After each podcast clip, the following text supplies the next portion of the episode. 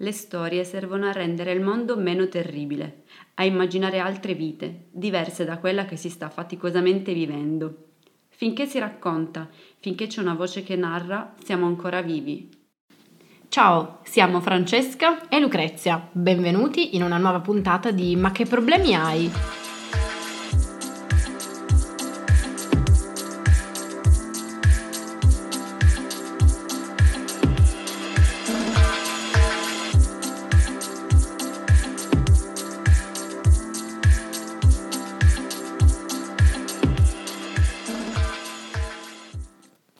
Lo sappiamo da quando siamo piccoli.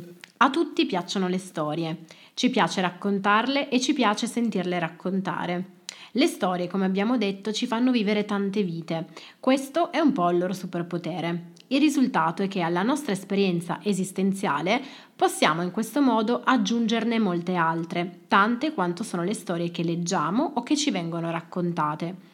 Le storie ci mantengono vivi e in qualche modo ci allungano la vita e la scienza ormai ha dimostrato che le narrazioni possiedono un'utilità inestimabile, ci rendono più empatici, più disposti a comprendere e ad ascoltare gli altri, più capaci di dare un nome ai nostri sentimenti, alle nostre angosce quindi di affrontarle e quindi ci rendono più adatti alla vita e più bravi a muoverci in società. Ho letto un articolo molto interessante questa settimana su questo tema, ovvero il potere delle storie, che non abbiamo ancora detto è il tema di oggi. E per questo vorrei riportarne una piccola parte in cui l'autore sostiene che le varie forme di narrazione artistica, quindi da romanzi ai film, dalle serie tv ai videogiochi, e oggi aggiungiamo anche i podcast, almeno quelle forme che mettono in campo personaggi con motivazioni complesse e profonde, mondi inesplorati che ci costringono ad affrontare nuove esperienze, sono una specie di gioco cognitivo, un'arcaica realtà virtuale che simula i problemi umani e quindi una fonte di apprendimento attraverso le esperienze degli altri che diventano un po' nostre e quindi rappresentano un collante della società. A questo proposito eh, faccio un salto logico e ehm, mi ricollego a una citazione che ho letto in una newsletter. Ehm, la newsletter a cui sono iscritta si chiama Orecchiabile e è una newsletter bisettimanale che consiglia podcast consigliava il podcast che si chiama Carla mm-hmm. e racconta della vita di questa donna che vive all'inizio del Novecento e dice non c'è niente di più attuale del racconto di una vita di una donna nata quasi cento anni fa per aiutarci a capire chi siamo oggi. Che bello! Sì, sì. Beh dai, raccontaci di più, di cosa parla, voglio sapere, sono molto affascinata da Carla. Chi è Carla? Allora, Carla è la nonna dell'autrice di questo che podcast carina. che si chiama Sara Poma e uh, praticamente mh, verso sua, gli ultimi anni della, della, sua vita ha scritto la sua storia su un quaderno. E la partic- che carina, sì, la nonna. La nonna. Che bello. E, ehm, la particolarità di questo quaderno è che Carla, biografia. Esatto, Carla scrive, ma appiccica anche delle fotografie. Che bello. E secondo me la cosa figa in questo caso è che tu hai il podcast che ti legge il quaderno e in, più, e in, più, c'è un contenuto extra che sono le fotografie che sono state digitalizzate e caricate sul sito. Che cosa carina! Sì. Ingegnosissima comunque. Sì, la signora, sì. cioè avanti, eh. Anche la nipote. Sì. E praticamente eh, nella, nella, storia di Carla si intreccia la storia d'Italia perché alla fine è inizio mm. Novecento, quindi... Una testimonianza diretta, sì, che bello. Sì. A questo proposito mi viene in mente ehm, che mm, viene citato all'interno de, di questo podcast il piccolo museo del diario, o mm. meglio, eh, si cita l'archivio diaristico nazionale da cui poi a cui è collegato il piccolo museo del diario, e non so se tu sai come no. è nato. Eh, praticamente dove è, si trova? È a Pieve Santo Stefano. Ok. E, ehm, praticamente eh, è, la, è, un, è, un, museo piccolissimo, mm, molto molto digitale, molto interessante secondo me, e raccoglie i tu diari. Eh no, magari, ah. volevo andarci. Facciamo una gita col podcast. Ma no, sì, tutti lì, tutti a Pieve Santo Stefano. No, dai, visitare. bellissimo sì, questo. Sì. Noi ve l'abbiamo buttata lì, eh, però ci crediamo. Esatto, scriveteci a podcast.ma che problemi hai Se volete fare la gita. Così organizziamo un gruppo vacanze. Gruppo, va- gruppo vacanze, ma che problemi problemi hai? Bellissimo. no, dai, voglio, lo voglio fare. Anch'io, eh. È una cosa seria. Sì, sì. Ehm, praticamente mh, raccoglie i diari di chiunque voglia inviarli, li digitalizza in modo da conservarli e renderli disponibili. È una cosa bellissima. Il primo, forse uno dei primi, adesso non vorrei dare una, un'informazione imprecisa, però eh, Clelia Marchi Mhm. ehm, era una donna che ha incominciato a scrivere il suo diario sulle sue lenzuola nuziali. Oddio, eh, che bello. Dopo che il marito è morto, lei ha incominciato a scrivere la sua storia e poi ha preso questa roba e l'ha data al museo. È bellissimo. Io l'ho letto il diario. eh. Veramente? Eh, certo, potevo non Oh, comprare il libro, che l'ho comprato subito. È proprio stu- è Eh, io stupendo. piango tra Sì, poco. Sì, esatto. A proposito di, di storie come mm, memoria, eh, non so se lo sai, ma numerosi studi psicologici o scienze cognitive hanno verificato che, ad esempio, i lettori forti di fiction hanno delle competenze sociali migliori rispetto a coloro che leggono principalmente non fiction, quindi saggistica. Wow. Strano. Cioè, Mm. me l'aspettavo, ma vederlo così come dato mi, mi fa sentire orgogliosa. Comunque, leggere o ascoltare storie, non per forza nuove, stimola tra l'altro aree della corteccia cerebrale che hanno a che fare con la sfera sociale ed emotiva. È proprio per questo motivo che chi legge o comunque chi è abituato a sentire raccontare storie o ad ascoltarle riesce a crearsi un mondo irreale sviluppando un'empatia maggiore rispetto a chi ad esempio preferisce solo guardarle. Posso fare un inciso? Certo, Mi è venuto un flash. è un, un episodio da censurare. No. ok. No, però a proposito di empatia, io penso di essere una persona mon- molto empatica e adesso che tu dici che il lettore sviluppa empatia, devo fare una confessione. Da piccola io, sono, io ho cominciato a leggere come tutti i bambini Mhm. Geronimo Stilton. no? Che bello. Esatto, poi mi sono fatto un'evoluzione e ho letto un libro che si chiama Peppino. Lo consiglio soltanto a chi non è un debole, di, cuore, perché mi ha straziato proprio. Perché? Allora, c'è la sto- eh, racconta la storia di questo bambino. Ok. Eh, mi ricordo perché, comunque, mh, per una serie di vicissitudini particolari, lui lascia la sua famiglia e va a vivere con, eh, con i circensi. ok. Per cui lui si deve esibire indossando il costume di un orso e quindi interpretando il ruolo di un orso ammaestrato. Adesso, non- ovviamente sono passati, oddio, 23 anni forse. Non importa, non farti- Fa sempre effetto quando dici, vabbè, è passato molto tempo perché ero piccola, ehm, non mi ricordo precisamente, sta di Ma fatto è che... questo? Intanto Eh, io lo vedo, ci sono i cercato. cookies. Oh no. No, Ah. No, però ho la foto. Comunque, mh, praticamente lui a un certo punto lascia il circo e decide di girovagare da solo, però ehm, tiene il costume da orso. Comunque, a un certo punto si ritrova nei boschi e fa amicizia con un altro orso. Oddio, io sto già per piangere. C'è un animale, c'è, un bambino, non ce la faccio. Il mio cuore non regge. Comunque, praticamente lui e questo orso diventano amici ehm, e, c'è un passaggio in cui si racconta di come l'orso mangiava pesce crudo, Mhm. il Peppino per non farsi scoprire mangia anche lui pesce Oddio. crudo. Alla fine la storia va avanti Un sushi. e si vedono dei cacciatori. Panico. eh, si scopre che questi cacciatori in realtà sono i parenti dell'orso amico di Peppino Oddio. che sono andati a cercare Un sto beautiful. bambino. Esatto. Ehm, quando l'orso riconosce i suoi parenti, si toglie il costume e va via con i suoi parenti. Adesso arriva il pezzo che fa proprio crepare il cuore, cioè lo, lo- lo crepa nel senso di crepe. Ehm, Peppino dice: Il pesce crudo non aveva più lo stesso sapore senza di lui. Bam! Lacrime! Trauma infantile.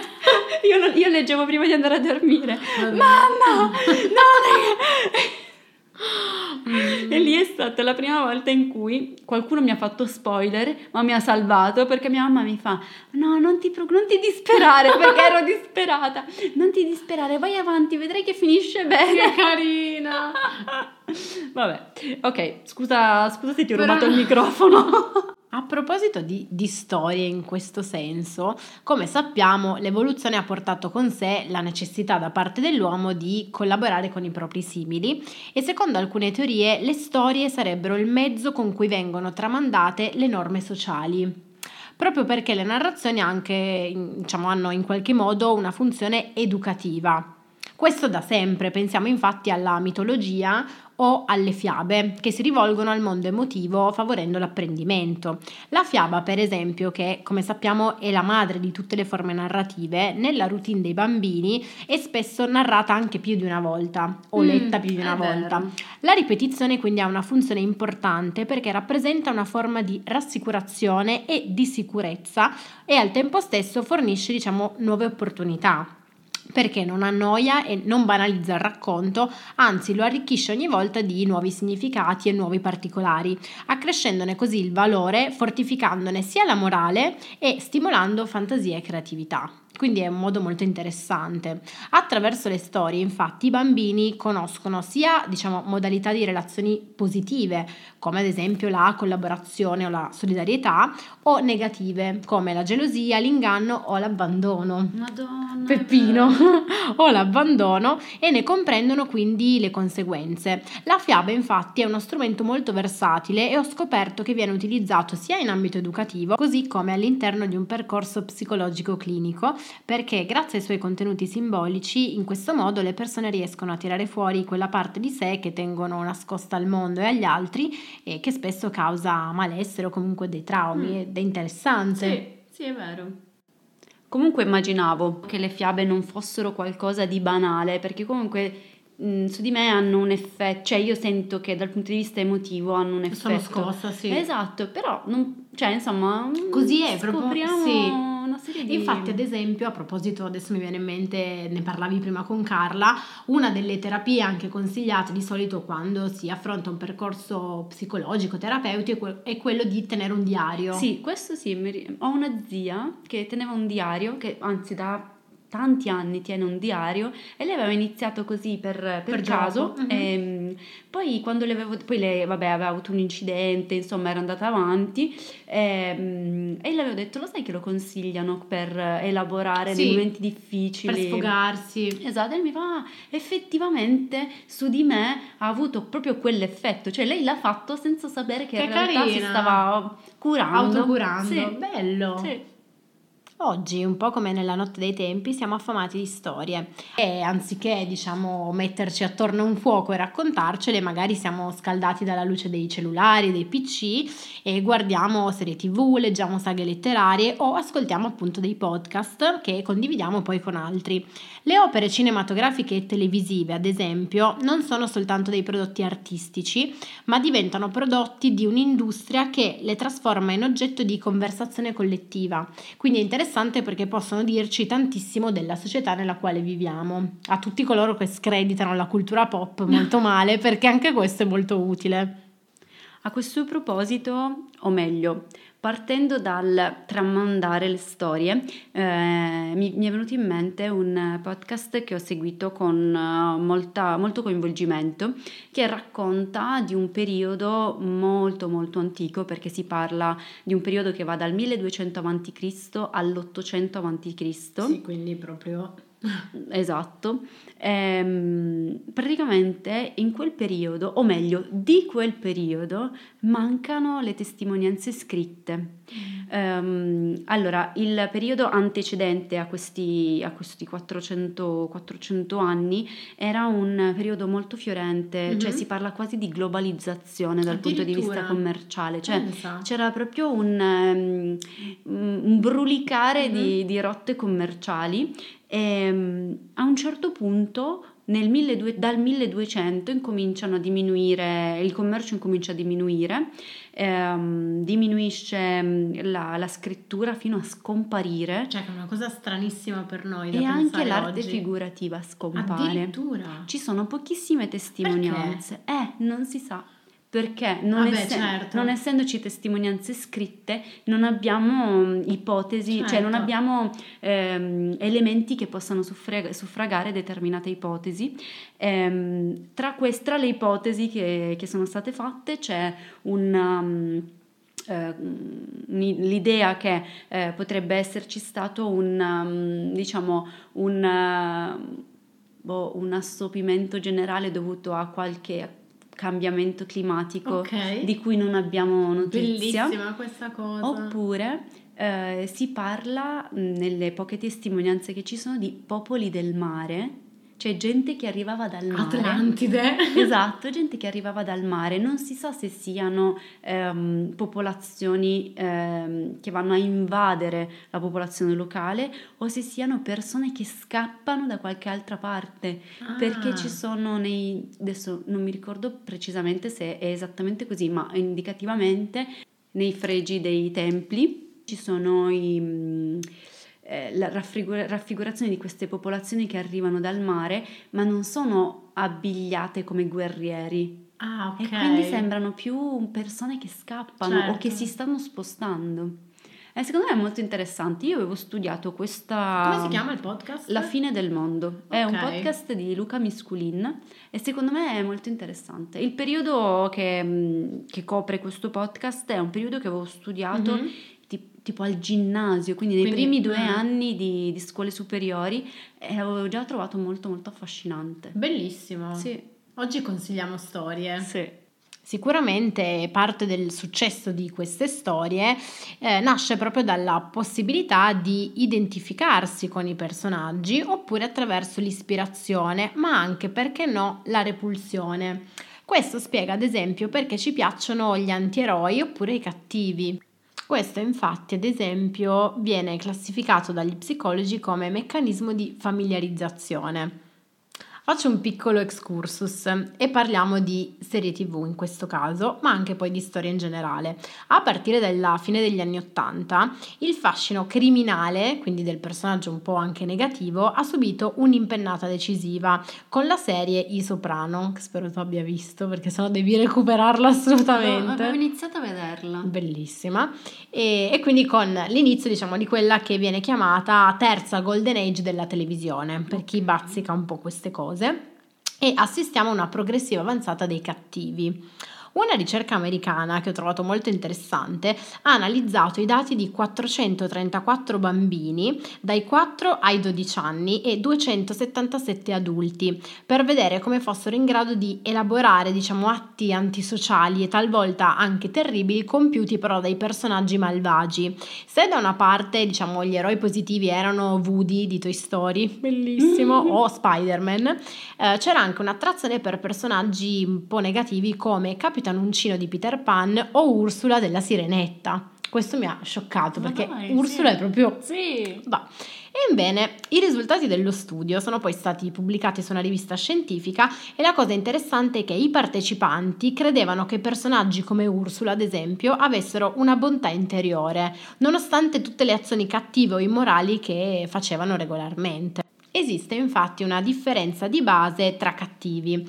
Abbiamo i cattivi cattivi, ovvero i personaggi totalmente privi di moralità e senza accenni di possibile redenzione, gli antieroi che sono caratterizzati da una serie di debolezze che impediscono di essere eroi, ma con cui empatizziamo, e poi una terza categoria che è stata approfondita soltanto più di recente, a partire dal 2012, ehm, e praticamente questa terza categoria presenta una serie di personaggi eh, caratterizzati da un'intrinseca immoralità che però nasconde un accenno di bontà.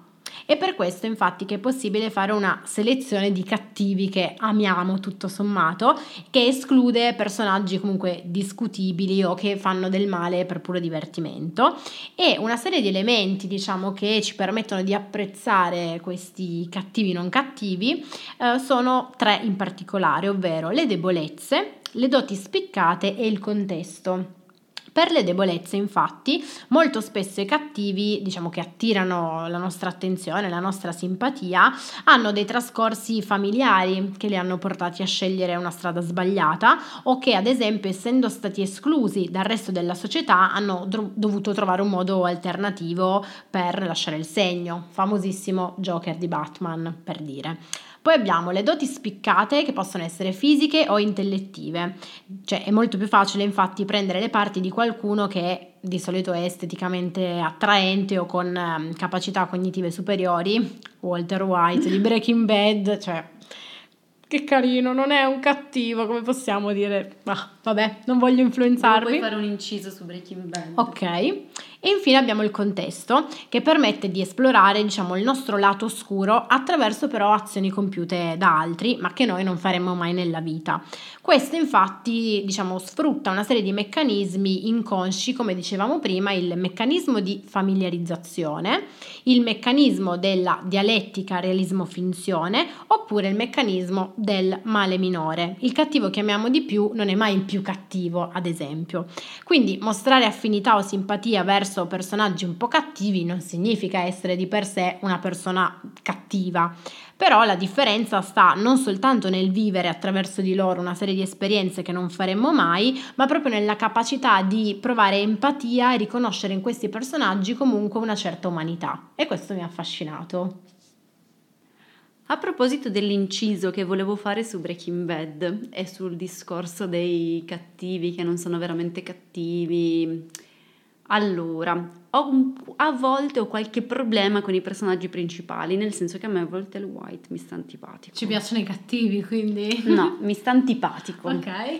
Eh, mentre, mentre ho proprio una forte preferenza per Jesse perché lo vedo proprio un po' mi ci rivedo, no? Cioè una persona che di base buona, um, un po' sfigata, a cui capitano una serie di cose da cui non riesce a uscire e si, um, e si annoda sempre di più nei suoi, nei suoi e problemi. Poi è difficile comunque trovare una quadra quando te ne capitano esatto, di ogni. Esatto, sì, quando poi ti metti a produrre metanfetamina esatto. con il tuo professore di chimica, come fai a uscirne? Eh sì, sei un po' incastrato. Comunque Jesse mi piace molto come personaggio mentre Walter più o meno. Cattivi preferiti, ma tipo di cartoni Disney per dire, quindi cose legate alla tua infanzia. Allora, da bambina devo dirti non guardavo così tanti cartoni. Ok. Però ora che si parla di cattivi, un, ca- un personaggio cattivo dei cartoni che mi è piaciuto molto è Megamind.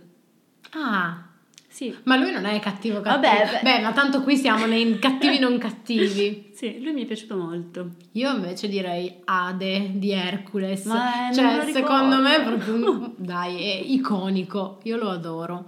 Sì, sì, Ade. Oggi abbiamo deciso di essere brevi e quindi siamo già in chiusura.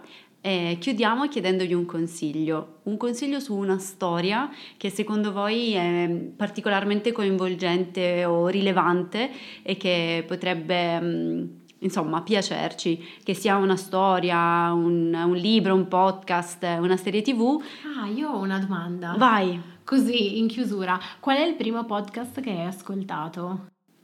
Allora, il primissimo non me lo ricordo, però mi ricordo di aver iniziato ad ascoltare, cioè di aver appunto preso l'abitudine di ascoltare cose mentre facevo altro, ehm, con la rassegna stampa del post, quella mm-hmm. che si chiama Morning, quando ancora era mh, gratuita, poi mi sono abbonata e, mh, e questo mi ha mh, abituato all'idea di occupare dei momenti, diciamo, vuoti, vuoti ascoltando uh-huh. qualcosa. Poi ho incominciato ad ascoltare un po' di tutto, tipo eh, l'ultimo che ho ascoltato si chiama Paladine e parla di ah, donne no. nella storia dell'arte. Bello cioè non artiste, proprio più mh, critiche d'arte, eh, però sì, questo. Io ormai mi faccio le domande e rispondo da sola così, quindi il mio è eh, probabilmente il primo podcast di tante altre persone, ovvero Veleno. Non so se tu, non penso perché no. non è il tuo genere, no. è ovviamente un true crime che a me piace molto come genere ed è un podcast bellissimo, cioè stranissimo. Non dirò altro visto che non è il tuo genere, magari un po' truce per i deboli di cuore, però ecco il mio è stato quello e poi da lì ho iniziato ad ascoltare una serie di tante altre cose diverse, anche più leggere e anche di lunghezza diversa, mm-hmm. perché dipende da quello che sto facendo, cioè per, alcuni, per alcune attività preferisco magari riempire i momenti con contenuti brevi e per altre invece insomma mi piacciono i contenuti più lunghi, se ho più tempo, se magari non lo so, sto facendo le pulizie in casa, è un momento che mi piace, ecco, come dire, riempire con l'ascolto di contenuti. E nulla, quindi fateci sapere sapere se avete dei consigli e vi aspettiamo. Scriveteci alla mail podcast.macheproblemiai.gmail.com e non dimenticatevi della nostra gita l'illuminazione che abbiamo avuto in fase di registrazione, perché diciamo la verità, non era voluta. No, assolutamente. Cioè, è stato proprio un'idea Un così. così. esatto, però è una proposta seria, Sì. quindi vogliamo andare al piccolo museo, come si chiama? Sì, piccolo museo del Ok, diario. Quindi dai, venite con noi, se vi va noi ci andremo. Esatto, trasformiamo questo podcast in un tour operator. Sì, esatto. Beh, alla fine ci sta, perché no? Esatto, sì, sì. Va bene amici, grazie per averci ascoltato e siamo molto contenti di vedere che comunque le riproduzioni ci sono e vabbè, lasciamo il sentimento magari ad una puntata dedicata Sì, proprio esatto. a, a ringraziarvi. Ciao! Ciao!